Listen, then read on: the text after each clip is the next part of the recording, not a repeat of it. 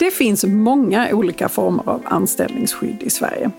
Och företrädesrätt till återanställning är ett sånt och det kan få stor betydelse både för arbetstagare och för arbetsgivare. De här reglerna förändrades också i samband med nya LAS 2022 och vad som gäller idag, det ska vi prata om nu.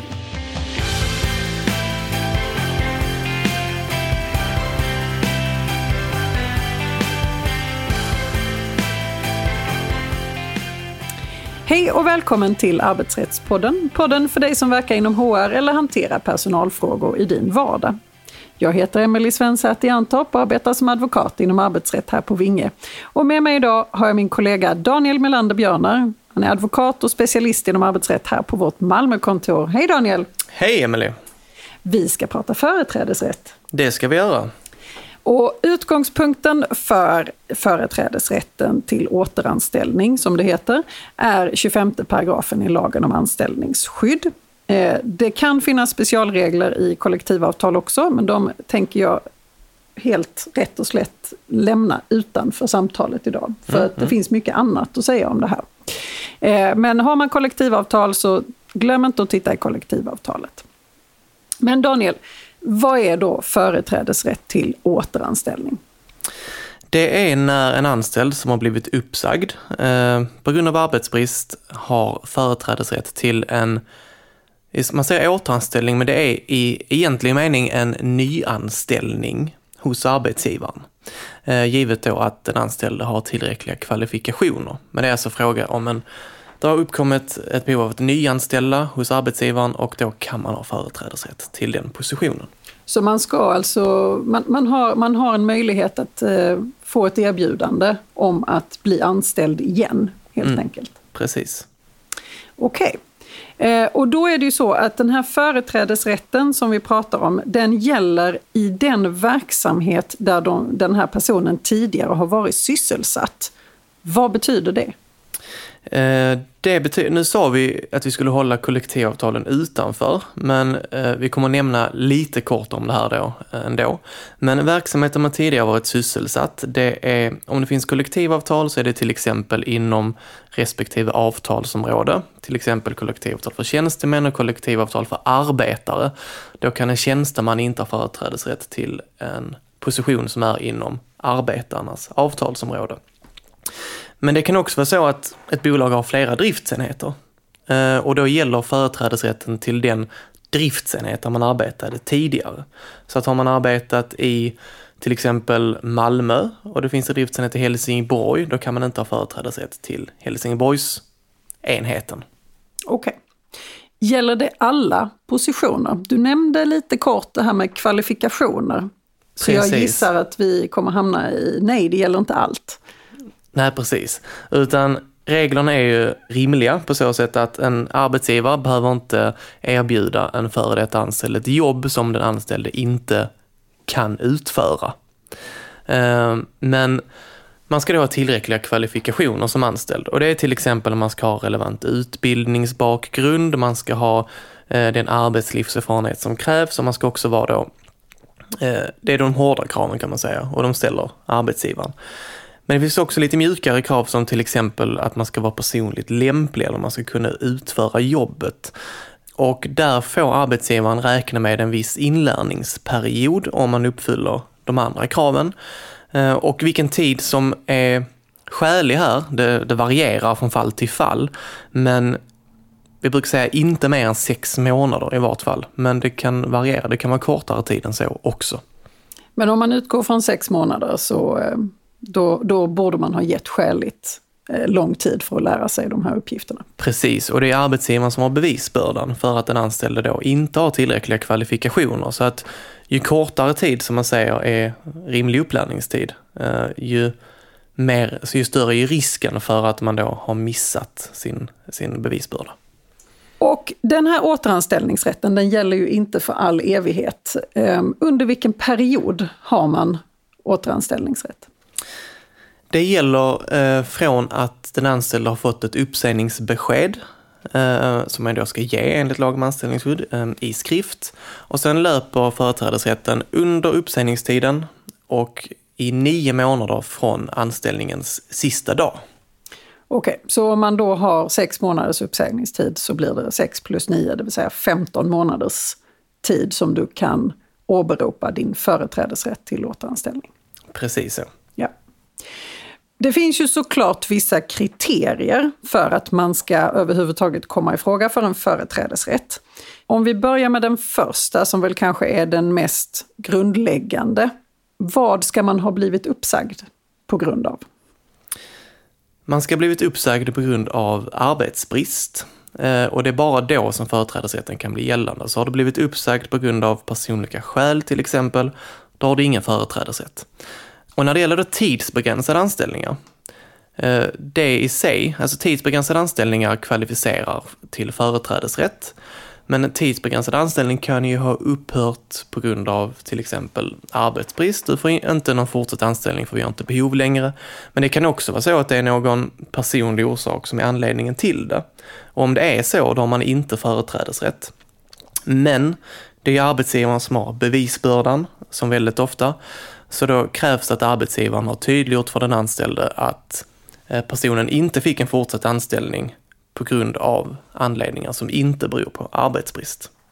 Så viktigt hur man, hur man dokumenterar detta helt enkelt. Precis, ja, precis. Och vad man kommunicerar såklart. Och det här är ju när, när det gäller den här arbetsbristen, det kan ju vara både ifall man har varit anställd i en tillsvidareanställning eller en tidsbegränsad anställning. Det ska vara, det ska vara eh, arbetsbrist. Ja, stämmer. Det andra kriteriet är ju att man måste ha arbetat under en viss tid hos den här arbetsgivaren. Mm. Vad är det som gäller då? Det beror på vilken typ av företrädesrätt eh, som man har. Mm. Om det är en företrädesrätt till en återanställning till en tillsvidareanställning till exempel, då ska man ha varit anställd i 12 månader under de senaste tre åren. Och det är inberäknat uppsägningstiden. Eh, och när man då säger 12 månader, då är det inte 12 kalendermånader. Tyvärr, det är inte så som vi ska räkna detta, utan då är en kalendermånad har i genomsnitt 30 dagar. Så det betyder att man ska varit anställd i praktiken i 360 dagar under de senaste tre åren. Okej, okay, men när du räknar hur många dagar du har arbetat för att, alltså hur, hur många dagar en, eh, en månad har, ska man mm. alltid utgå från att det är 30 dagar då eller ska man räkna faktiskt, faktiskt arbetade dagar? Precis, då ska man räkna faktiskt arbetade dagar. Så till exempel juli har 31 dagar, då är det 31 dagars anställningstid. Februari kan ha 28 dagar, 28 dagars anställningstid. Men kvalifikationskravet är 12 gånger 30. Okej. Okay. Eh, och är det bara, nu, nu, har vi pratat om att det ska vara eh, tid som man har arbetat hos arbetsgivaren. Mm. Men det är egentligen ett lite ut, mer utökat begrepp än så, eller hur? Precis, för vi har ju vissa regler i LAS om hur man beräknar anställningstid. Och då är det till exempel då såklart när man har anställning hos arbetsgivaren. Men om det till exempel är en koncern, om man tidigare varit anställd i ett annat koncernbolag men har bytt bolag utan något mellanliggande uppehåll. Då får man räkna anställningstiden hos den tidigare arbetsgivaren också. Sen har vi också regler som säger att om det har varit en verksamhetsövergång, som man har gått från en arbetsgivare till en annan, till sin nuvarande, då får man räkna anställningstiden hos den tidigare arbetsgivaren också, när man då räknar anställningstiden som är eh, kvalificerande för företrädesrätt. Okej, okay. så det behöver man ha bra koll på då som arbetsgivare? Precis. Och nu har vi pratat då om vad som gäller för att få företrädesrätt till en tillsvidareanställning som väl är som sagt det vanligaste fallet. Mm. Men från och med oktober 2022 så kan man ju också bli anställd i en så kallad särskild visstidsanställning, mm. en SÄVA som yes. det kallas för. Eh, och där gäller lite andra regler eh, för att få företrädesrätt till en SÄVA.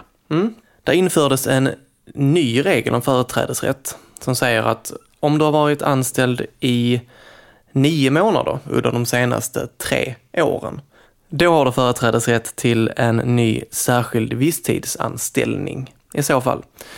Eh, och här har vi lite övergångsregler eh, från, eh, för anställningar som gällde, eller för allmänna visstidsanställningar som löpte innan den 1 oktober. Och allmänna visstidsanställningar är ju det som vi kunde anställa i fram till och med 1 oktober 2022. Så det är egentligen en gammal tidsbegränsad anställning. Precis, det var de vi ersatte med särskild visstidsanställning. Men de kan ju ha löpt på sedan innan 1 oktober.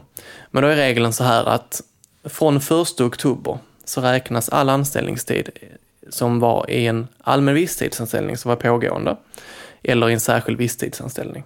Så att vi får titta på, okej, okay, vilken typ av anställningar har personen haft som löpte sedan 1 oktober egentligen? För att kunna räkna ut då om man har företrädesrätt till en ny SÄVA. Jag tycker att vi ska nämna någonting om en annan tidsbegränsad anställning också. Och det är säsongsanställningar. Det mm. kanske inte är så många som använder dem, men det är ändå bra att nämna det tycker jag. Mm, mm. Eh, så vad gäller för att få företrädesrätt till en säsongsanställning? Då ska du ha haft en tidigare säsongsanställning och eh, man ska ha en anställningstid i en sådan i mer än sex månader under de senaste två åren. Då har du i så fall företrädesrätt till en ny säsongsanställning. En sak som vi inte har tagit upp, mm. slår man nu, det är ju vad är det som krävs för att en anställd ska kunna få, har man rätt till alla erbjudanden eller när det kickar in i tiden? Mm, det är ju en väldigt bra fråga. Mm. Vad är svaret? Svaret är det att eh, givet att eh, arbetsgivaren har gjort rätt, det vill säga har informerat den anställde om att den eh, har eh, företrädesrätt till återanställning, då måste den anställde göra, anmäla sitt anspråk, det vill säga sitt intresse på att få ett erbjudande. Innan den anmälan har kommit in till arbetsgivaren så behöver inte arbetsgivaren erbjuda någon ny anställning eller någon ny återanställning. Men om arbetsgivaren missar eh, att ge den informationen när anställningen eller när man ger, räcker över uppsägningsbeskedet, då finns det inget krav på att den anställde ska anmäla sitt anspråk. Så det är viktigt att vara tydlig här, både egentligen från arbetsgivaren och från arbetstagarens sida. Ett, från arbetsgivarens sida att man säger att du har företrädesrätt till återanställning på de här, mm. på de här sätten. Och från arbetstagarens sida då säga att jag är intresserad av att få de här erbjudandena. Exakt så. Och hur många erbjudanden kan de få? De kan få ett erbjudande, givet att det är ett, eh, ett skäligt erbjudande till en återanställning. Och tackar man då nej till det, vad händer då? då har man inte rätt att få fler erbjudanden. Då har man försuttit sin chans helt enkelt. Okay. Tusen tack för detta. Tack så mycket. Dagens gädda. Tänk på att kvalifikationstiden för att få företrädesrätt till återanställning varierar beroende på vilken anställningsform företrädesrätten gäller.